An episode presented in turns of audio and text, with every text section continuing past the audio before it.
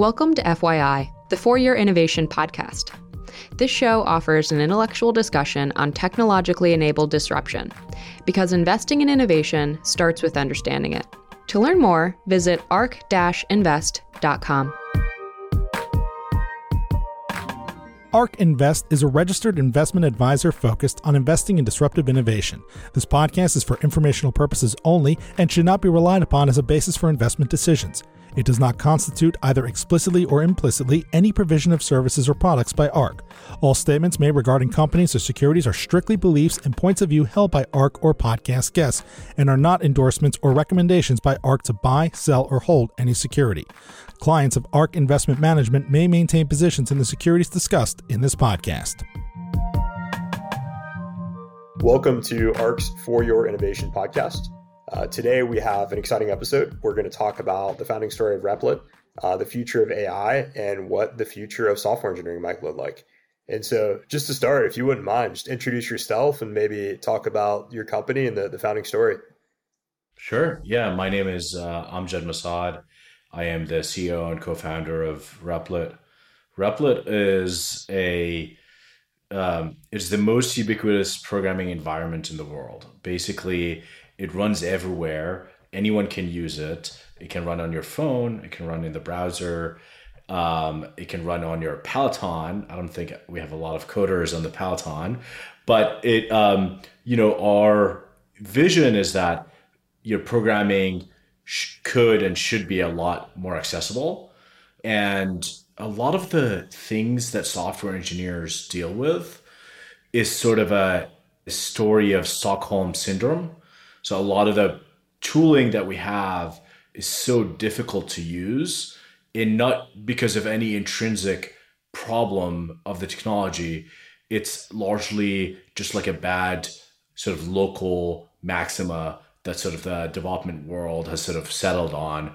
So the, the you know the main problem most people are familiar with if you've taken computer science 101 and basically this is what where the idea came from. I was back in Jordan, where I'm from, in Amman. I'm like 19, 20 year old. I'm taking computer science, getting into all these different languages, Java, Python, what have you, depending on the class. And every time I want to do a bit of homework, um, I go to the computer lab and I have to set up the programming environment over and over again. Like download a gigabyte NetBeans IDE, try to configure that. You're missing a DLL go and Stack Overflow, find that. So everyone's familiar with that pain. Anyone who's tried to do a bit of programming know that just to get to the point where you're typing out code is actually quite difficult. And then God forbid you want to share that program with someone, they're going to have the same problem. They might have missing uh, packages. And, you know, at the time, people were just like sharing programs over email. GitHub, I think, was just getting started but even that that wasn't like a lot better right like you put up something on github and then how do you actually run it and so it was pretty obvious to me that there needs to be a browser programming and runtime environment that was reproducible that was instant that could run from anywhere with zero setup so really the main idea and the vision was was was from day zero, um, not even day one, because this is like really pre-starting the company or the product.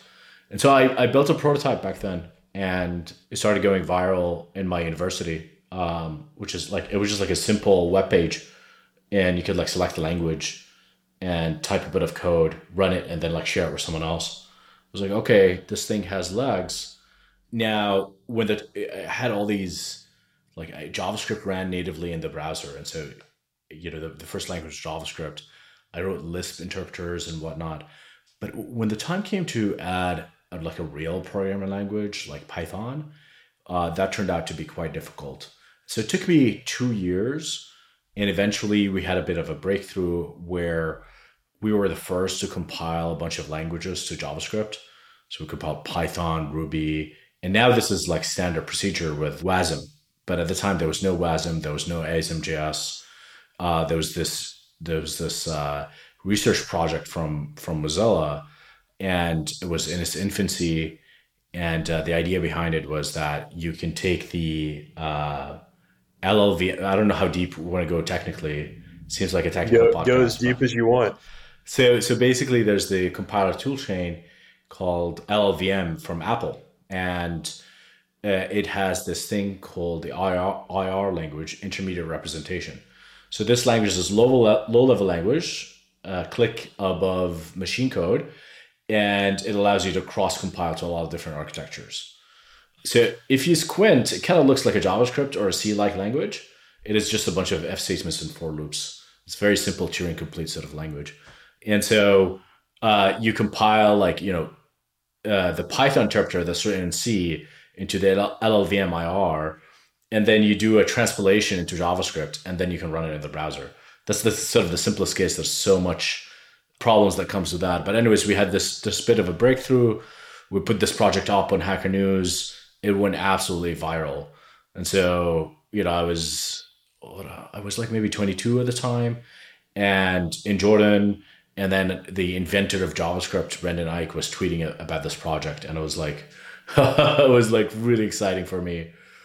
And people started talking about it. And then I started getting job offers from the US. I joined Codecademy as the founding engineer. Codecademy, you know, one of the largest online code schools, just exited for half a billion dollars earlier this year. And I came to the US, they got me an O1 visa. I came to New York. Uh, I spent a couple years at Codecademy. And then uh, after Codecademy, I went to work at Facebook and the reason I went to work at Facebook is because I was craving a, a deeper technical challenge. And Zuck was starting to talk about internet.org. If you remember that, it was like this idea like, let's connect the world. It was like, you know, Google had a project like that as well. Facebook's one seemed more practical. It's not like balloons or whatever Google was doing. It was like, let's get like partnerships with telcos. Let's uh, like make Android as a computing device like a lot more accessible, cheaper, and let's make sure so that everyone in the world that can afford a cheap Android device can have like a free data plan. And so I joined that. The, the first joined Facebook to join that, but the the problem was like I started doing Android programming and I was like, wow, this really sucks. So you're writing this Java code and you're waiting 15 minutes for the thing to compile and I was like, you know, I'm used to web development. I write a bit of JavaScript. I just like in like a second, I see it running in the browser. And I really wanted to solve this problem. Is like, how can we make Android more programmable or mobile in general? So I started prototyping some ideas. Turns out there's an effort inside the company to bring web development to to native uh, iOS and Android, and that was uh, bringing React.js, the framework from Facebook to native, so React Native. And so I joined as one of the early engineers on that project. And it took us, you know, a couple years. We shipped in 2015. It was um, now it's like the biggest cross-platform mobile framework, and that was a lot of fun. In 2016, my wife and I, you know, we always work on projects together. She's a designer. Uh, we were like looking for something new. Like my time at Facebook was kind of coming to a natural conclusion I'm a very like sort of mission oriented person, and so just like don't like wander and, and find something else. But it was like, okay, you know, we shipped this thing, it's cool, people are using it. What else can we do? And you know, the, the question back then in our minds, like, what happened to this online coding space? Like, you know, let's take a look at it. And then you look, and there's like a bunch of online IDEs, and they're not super compelling. They're all sort of struggling. And the reason is it's sort of they take this like thing that worked on desktop, this you know very heavy duty program, and they sort of stick it in the browser. Uh, it is sort of like, you know, when I remember reading about when uh, the TV first came around, you had the first TV program was someone reading a book on television on camera, instead of like they were doing the same thing they were doing with radio, but in a different medium. And like every medium shift, and I think you know Marshall McLuhan, these kind of philosophers talked a lot about it.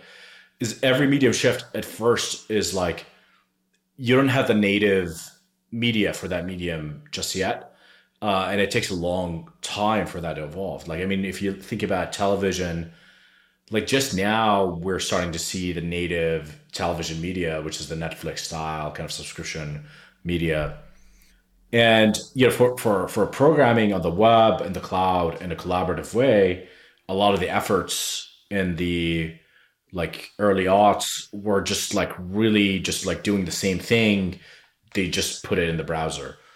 And so with Replit, when we started Replit in 2016, the idea was that we want to build something web native, and that meant we need to rethink every part of the architecture of software development so that everything is like deep linked, everything is collaborative, and on top of that, we have like a really fun and engaging community. And the idea was that okay, we're gonna the go to market strategy was that you know this thing is gonna be toyish for a long time, and so maybe we're not gonna be able to get the professional developers but let, us get the uh, students, the kids, the teachers, the hobbyists, the misfits on this uh, platform, and uh, and you know grow from there. And we've been executing uh, on this since then. Now we have 17 million uh, registered users all over the world. You know they build projects that get 30 billion hits a month on the platform. So we're operating on a really large scale right now, and we're starting to move up market. We're starting to see developers switch their entire toolkit. Maybe we're not entirely ready for that, but I think next year we're going to see a lot of developers just uh, adopt Replit as their primary, not only just development, but also hosting a runtime environment. And really, our mission is to power the next generation software development. And we're building something that is collaborative by default, instant, ubiquitous, and AI powered. And I'm sure we're going to get into uh, especially the AI part in a bit. Yeah, it makes a lot of sense, especially for you know people who are just getting into software development. The barriers to entry are pretty high, and that like just getting an IDE set up is in and of itself kind of a, a complicated thing. And I think that that in and of itself kind of scares people away. And so the easier it is to get started, the, the more people I think will, will be drawn to, to software engineering. That makes a lot of sense for the professional software developer that already has an IDE, right? They've got their their their toolkit um, why why do they move to Replit? What pulls them over from uh, from just like an, an incentive standpoint? Yeah, the typical path is like, you know, programmers are special in that their hobby is programming in addition to being their job. So, like a plumber doesn't do plumbing in the weekend. It's a very unique thing that uh, a programmer maybe maybe, maybe someone does, but the, yeah, certainly the exception, not the rule. so programmers tend to play with things on the weekend, right? And we see a lot of actually a lot of like senior programmers get the value of Replit really intrinsically because you have to understand programming was a lot simpler, was more interactive in the 80 in the 70s, 80s, 90s than it is today, right?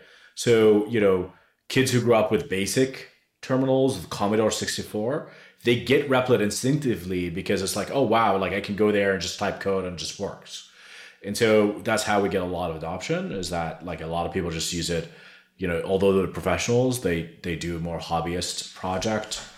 And then it starts eating into their workflow. Like we see it just like oh i'm to use the to like share program during work and then they share program at work and then that person signs up and then they start using it and it's just it has this viral growth. And i think any web app that's deeply linkable is inherently viral. And you, you saw that with Figma and how Figma infected organizations, not just designers. I think the stats came out where 40% of the MAUs on Figma are designers. So that means 60% of the MAUs are non-designers using a design tool. And so this is this is what happens when you make something with a low floor and high ceiling is that not only you're going to get the professionals, but you're also going to expand the TAM tremendously and start getting you know, like non-programmers, you know, technical people also involved in the process of making software. That's a good transition to AI and and the capabilities that we're seeing evolve in, in code generation. I'm curious, how, how are you guys thinking about incorporating AI in the short term? I know you've already announced some products with kind of AI features and functionality. Um, how are you thinking about that in the short term? And then we'll, we'll touch on the long term. Just to back up a little bit and just to talk about it from, from first principles, um, code we've always had tools that operate on code, right? Like so code that like works on code. And uh, and, and at, at Replit, we're sort of a company that specializes in running code and parsing code and, and using code as data, right? So this idea of code as data is not a new idea. It actually goes back to the 1950s when Lisp was invented. In Lisp, by the way, Lisp is also the inspiration for Replit because Replit comes from the root word uh, REPL, read eval print loop, which is a Lisp program that bootstraps an interactive programming environment. And in in Lisp, uh, in Lisp, the code is the data. So at, a, at an MIT AI lab in the 50s and 60s, they were trying to build AI. And one of the ideas that they had is that an AI needs to be self reflective. So it needs to understand its code and be able to edit it. And so they, they had a very interesting idea, you know, very ahead of its time. So, okay, this idea of code as data has been around for, for a long time. The problem is that applying ML in general to code as data, it was a very laborious and very specific task. So you would have to train a model to do one specific task, you know, for example, refactoring or autocomplete.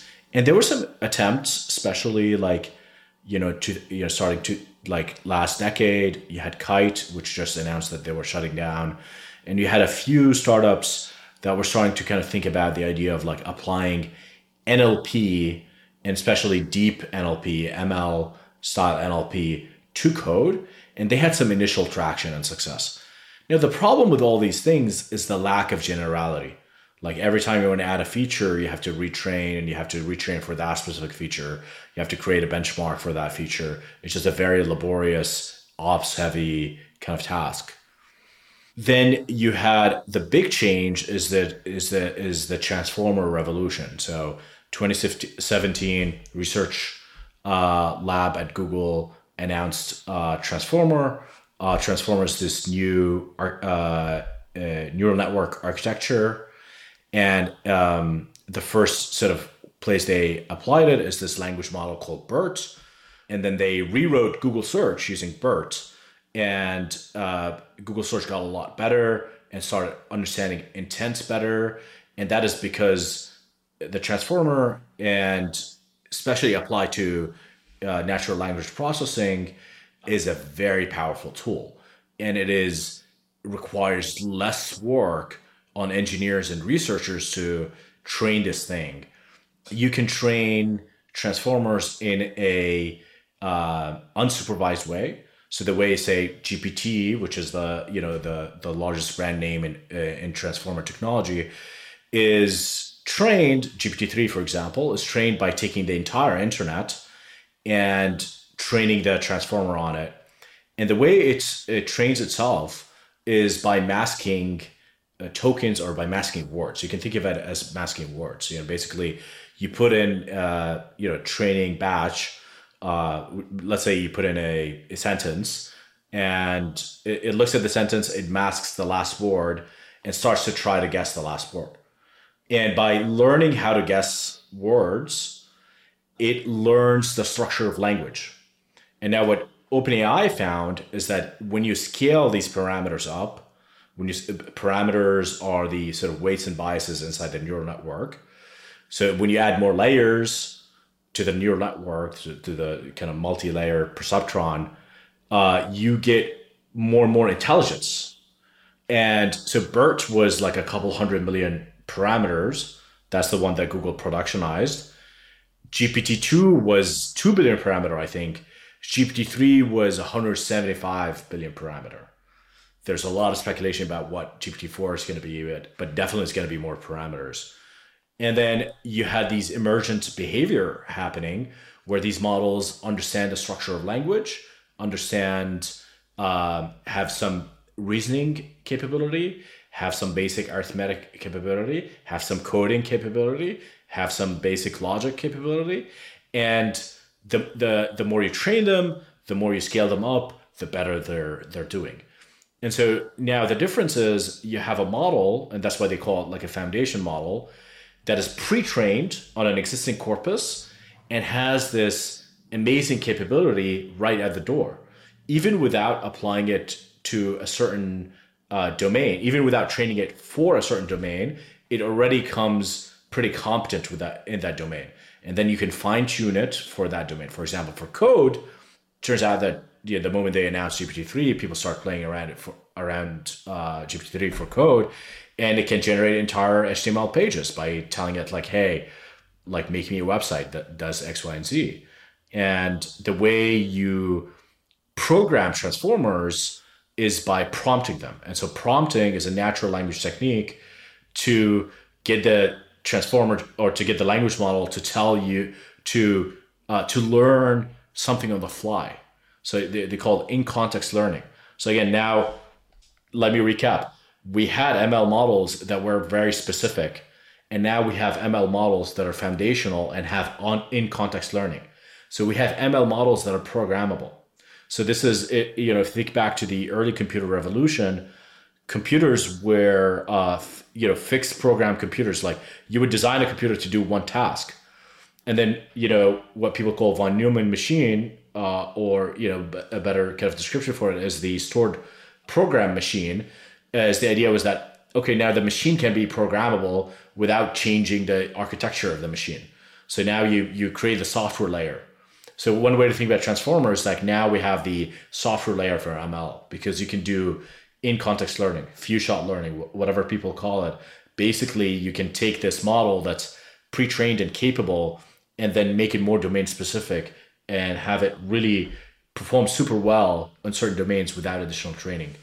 And so when it uh, came to code, so you know we had this idea that code is data, and what turns out is also code is very very much like natural language. So large language models had a really good model of the world just based on language. Turns out they also learned how to code very well. And so uh, now applying large language models into code uh, became became a viable thing. We started playing with it early on, starting with GPT-2 in 2019. We got some prototypes out in 2020. Uh, Microsoft, with their partnership with OpenAI, released uh, Copilot and beta in 2021 we started working on sort of our own version of that. Uh, we released it earlier this year. It's called uh, Ghostwriter, uh, and Ghostwriter is a programming assistant, and it, it has uh, it has two different modalities. So it in one way it completes your code. So think of the Gmail uh, language complete. You know that that gray text that comes out, and you hit tab, and that's very basic, by the way. Ghostwriter is a lot more advanced. It can understand the intent behind your code. And then the other modality is that you can right click and do certain actions. For example, you can highlight a piece of code, right click transform, and you can tell the AI, make this code faster. And it will generate a code that it thinks it might be faster. Of course, you still have to review that code, but it is, you can also just say refactor that code. You can give it very vague instructions, and sometimes it'll figure out what to do. Curious if you look at the usage of of that product today.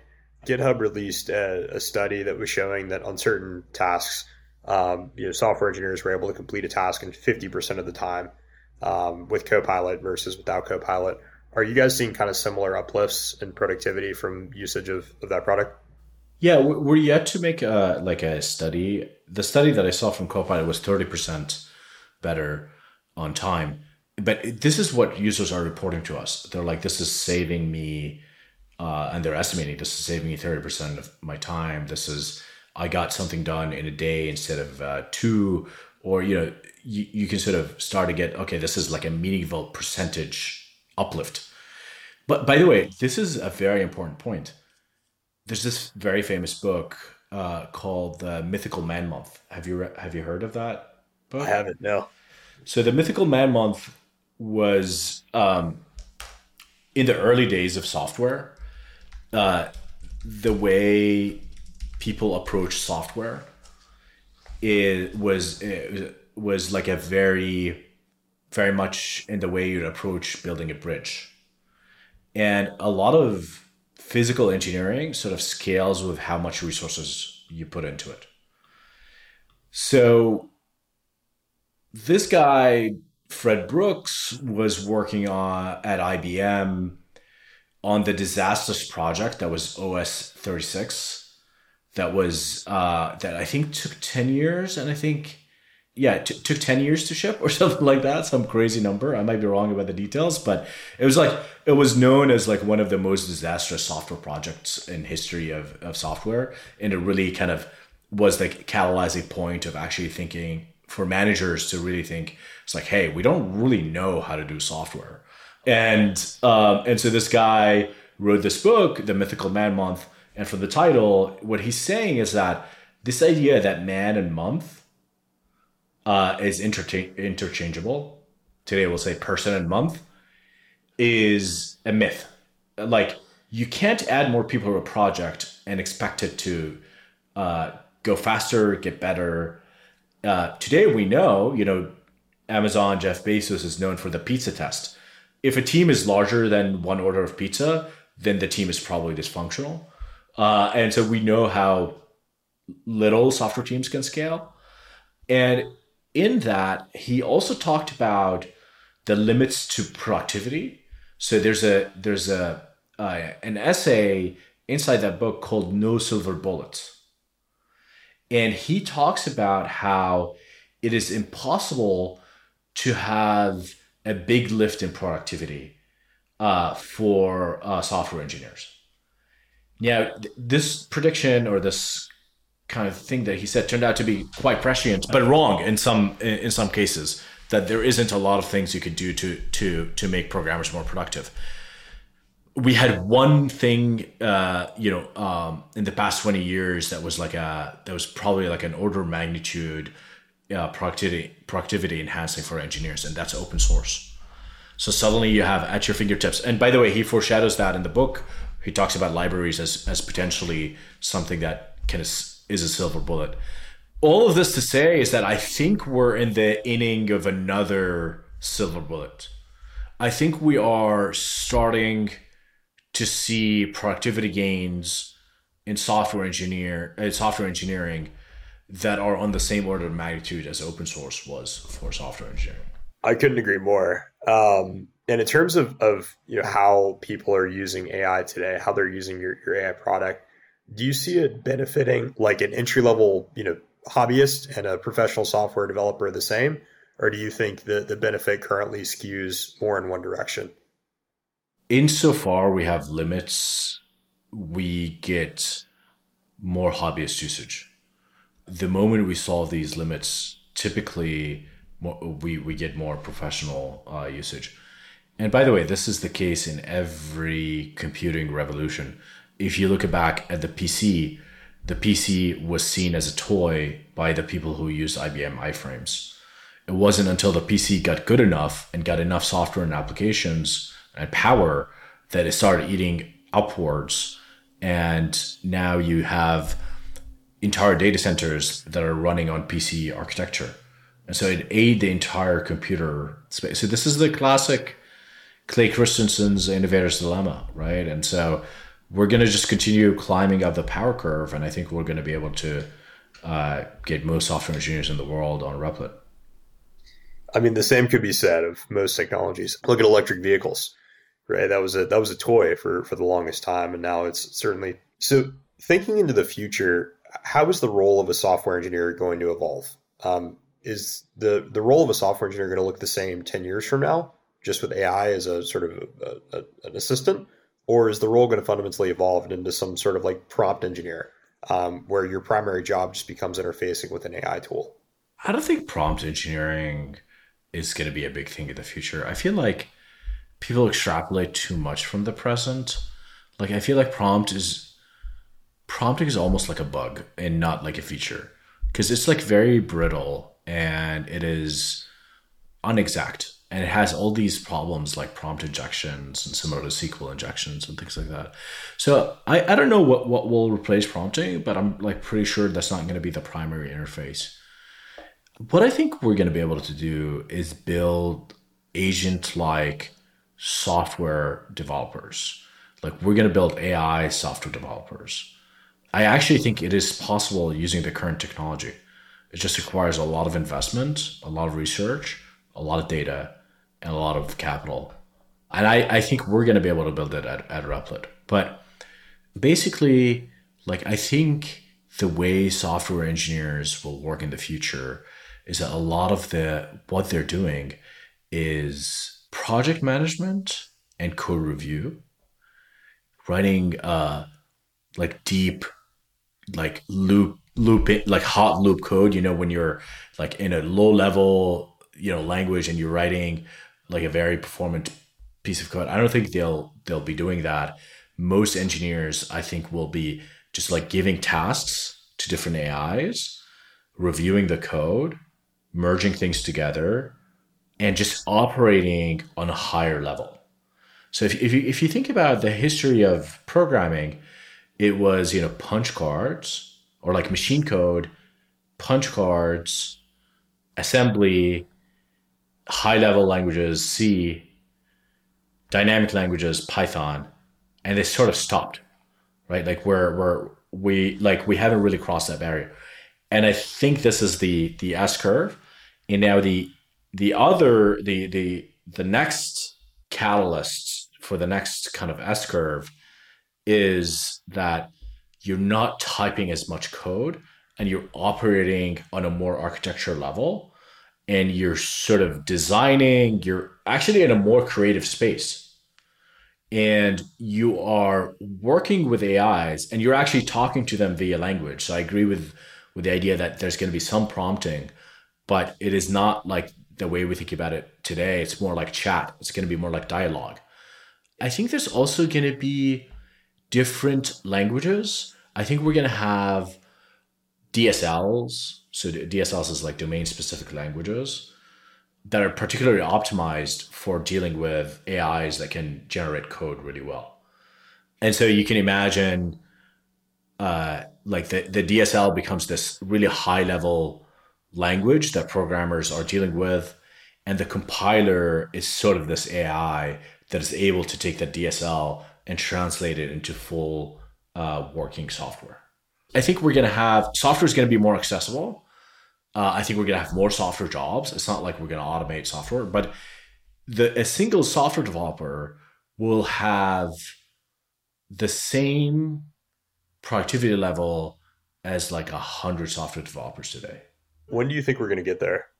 So at, at Replit, uh, we're aiming to we're working on Ghostwriter V2, which is Ghostwriter is our AI thing. We released a few weeks ago. It's growing 30% week over week. That, that's insane, by the way. Yeah. 30% week over week. Yeah, it's it's really taking off.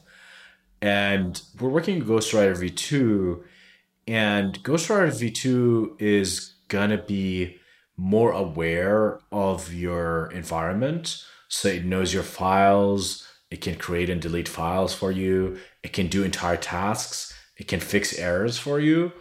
And I think we'll be able to get there next year, late next year. And that'll start to feel like an like you have an assistant. I think once you can have like 50 assistants or 100 assistants, that's probably like more like 2026, 2027, where like, you know, every developer will be 50, 100x more productive. We do a research report every year and uh, last year we said that the the average software engineer will see a two and a half x productivity uplift by 2030. And uh, I think a, lo- a lot of people outside of AI thought we were kind of crazy, and that wasn't true. And looking at the progress over the last year, I think we like severely underestimated the, the productivity uplift. So that's a that's a re- reaffirming uh, data point. I like how you guys think at ARK. It's it's very unique and it's like very first uh, first uh, principles type thinking. I mean, when I when I listen to Cathie, I just get so excited about the future, and yet I think you're sort of underselling it for sure. yeah, I think we, we sit in a, a, definitely a contrarian box, and and many of these forecasts. If you look at just like general, I think we're contrarian on two levels. I think for AI in particular, if you talk to you know yourself or people at OpenAI, like we're contrarian in the sense that we're underestimating the potential if you go talk to the average person on the street, we're contrarian in the sense that we're overestimating. And so I think we're, we're in this kind of funny middle ground where the the experts who are really leaning into the technologies in many cases think we're underestimating the potential, but I think people just haven't quite realized it. And it's this funny thing with humans, like we're, we're not good at understanding exponential growth. Um, and to, to your point, 30% week over week, I would have to do the math to figure out what that is on a sort of a multiple basis over over 12 months. It's a huge number and it's completely non-intuitive. Like we, we looked at the sort of the cost declines in AI and found that historically cost to train, costs to train um, a neural net to perform a specific task. In this case, I think it was um, like AlexNet performance declined at roughly 65% a year um, for like, you know, eight years. And, you know, we continue that modeling work and think it's going to continue to decline at 60%. So if you look at what that means, if you have a 60% cost decline, um, the cost to train a model to GPT-3 level performance, and say GPT-3 costs $5 million to train in 2020, give or take, you get that same level of performance for $500 in compute in 2030, which is oh, just wow. insane. That's um, amazing. I saw. This, I think you published this thing. It was like there's a Moore's law in training, right? In in training neural nets. Yeah, it's it's yeah. like Wright's law, right? Which is yeah. um, there, there's Moore's law and Wright's law, and, and Wright's law is sort of the cousin. And instead of it being attached to time, it's attached to units of production. And so for AI, we just use GPUs as you know units of GPU produced, um, and we can sort of use that as a proxy for an overall cost decline and, and training efficiency. But it's one of those things where it's just hard for us as humans to grasp like exponential curves.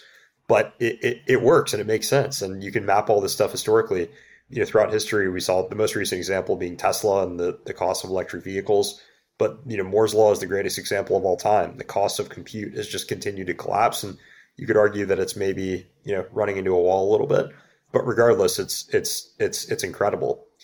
And just we have a couple of minutes left, and I mean, just to close out, um, wanted to touch on two things. First, as you think about like building moats around Replit, um, and, and and how you build a, a, a dominant competitive position with AI in particular, it seems like you know some of these capabilities will be to some degree commoditized, right? If we're using foundation models from OpenAI or from others, um, and everybody has access to the same capability through an API, and you can maybe fine tune it a little bit it seems like we're, we're moving towards kind of some level of commoditization.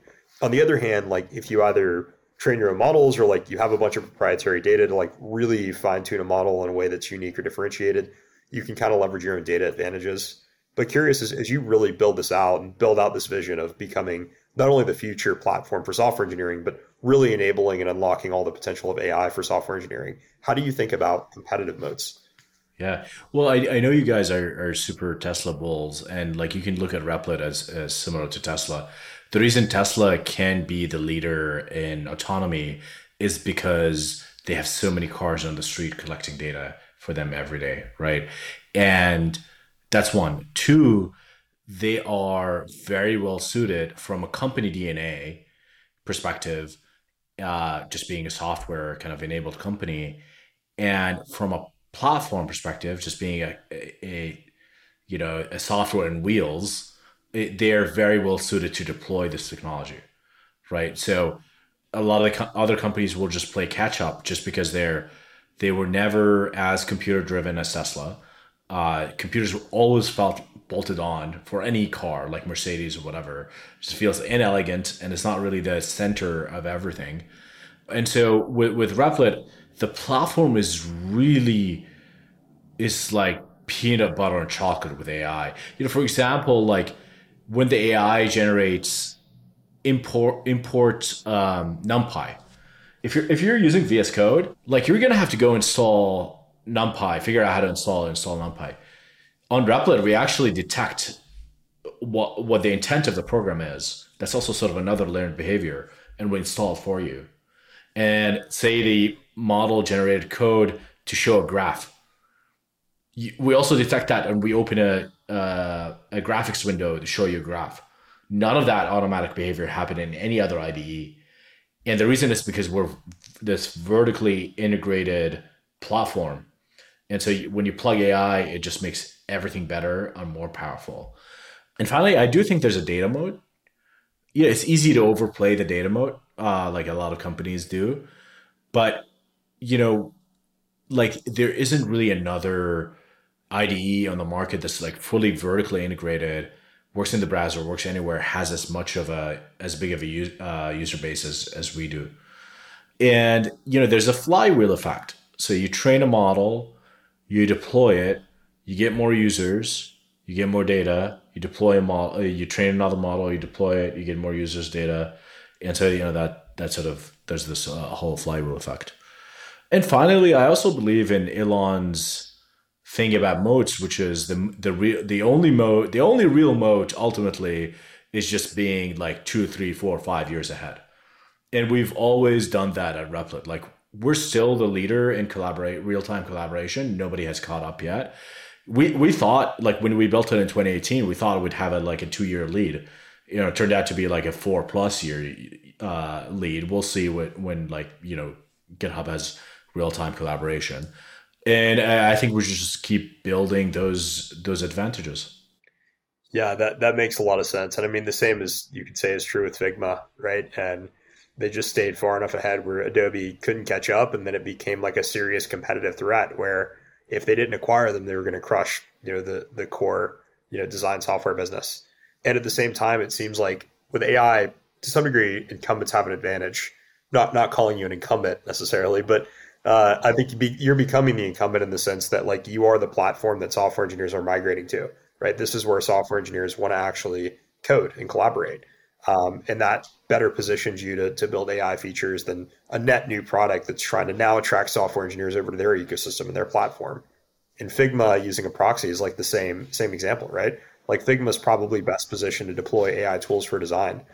Yeah, so here's a contrarian uh, like prediction, because like a lot of VCs are now like, you know, when they hopped on this like generative AI kind of train, which is kind of becoming really boring really quickly.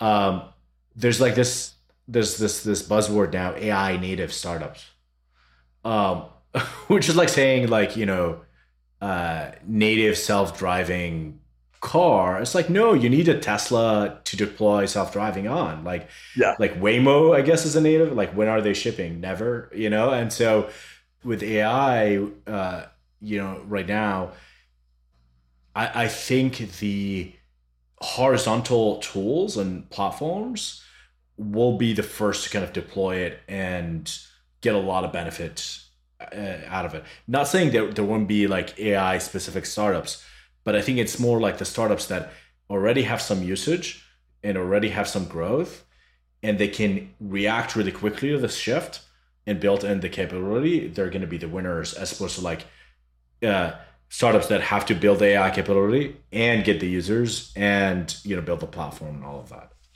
I couldn't agree more. Yeah, there there are many uh, writing assistant startups that have been funded without naming any specific company.